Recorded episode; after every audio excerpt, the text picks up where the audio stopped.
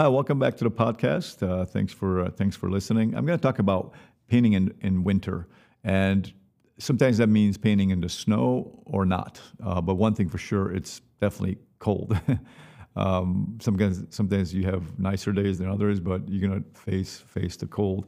Um, over the over the years, um, if if I paint in snow, um, you know, my feet can get cold. Uh, definitely wear like an insulated boot. That's number one. That's one of the f- two things. Your it's your hands and your feet are going to get um, cold, and it's very hard to keep uh, keep those it, keep those warm. You can stand on on a, on a, newspaper or just a piece of small little carpet. That'll give you a little more insulation between you and the snow. That's one one way of uh, one way of doing it. Uh, since we're not moving around, that's a problem. We're standing in one uh, one spot uh, maybe taking a little bit of break more often, just kind of move around, get your uh, circulation moving. That's definitely a, a, a, way that I found to keep uh, keep warm. Um, you know, your hands. That's that's a tough one because I just hate. I mean, I can't paint with gloves. I can't feel the brush. So uh, possibly, um, actually, those like fly fishing stores sell gloves without um, fingers.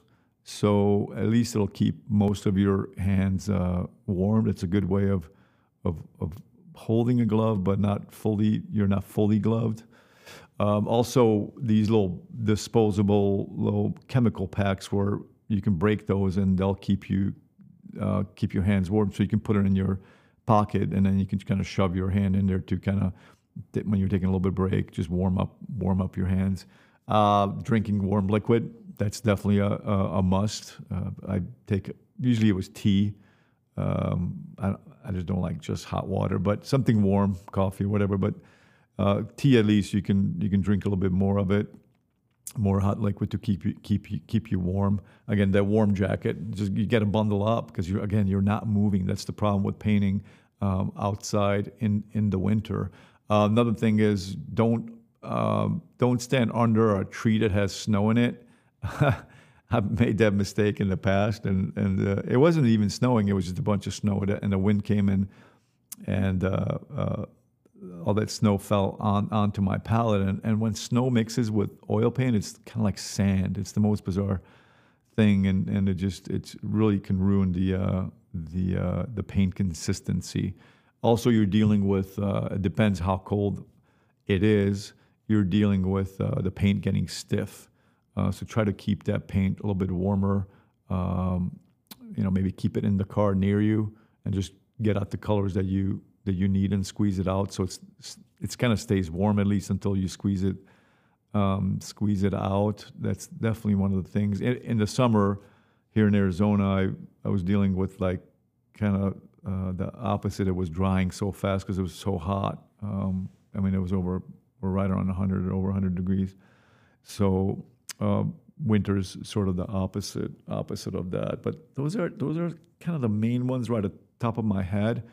And I mean, you know, it's there's beauty all all year. It's sometimes it's uncomfortable, you know, painting in, in certain weather. So and it's not supposed to be comfortable all the time. That's that's the thing. I mean, it's either windy, cold, hot, whatever bugs are bug, you know, biting or whatever it is. But uh, the, the reason we do this is to have observation from life, and that is the number one uh, priority. It should be your priority to um, to paint as much as from life, especially in the beginning of your journey, and gather that information so your brain can store that up. And it's sort of like a permanent Photoshop, like in your brain, that you'll start correcting those values and colors when you see the photograph.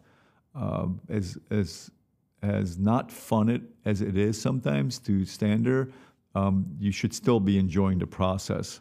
Sort of like a gardener's, you know, back might be hurting a little bit as they're bending over, but they love to garden and their hands are getting dirty, their fingernails are full of dirt.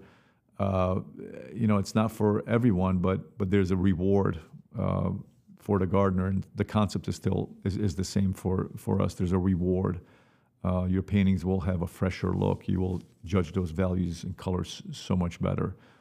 Um, so I just urge you to don't get scared of the weather as we're, we're moving into, uh, again, depend, depending when you're listening to this. I'm, I'm recording this in like middle of October, so winter. I know that it's coming, and and there'll be either snow, cold, cold one another. Generally, for sure, cold, and uh, it's just a it's sort of a mindset.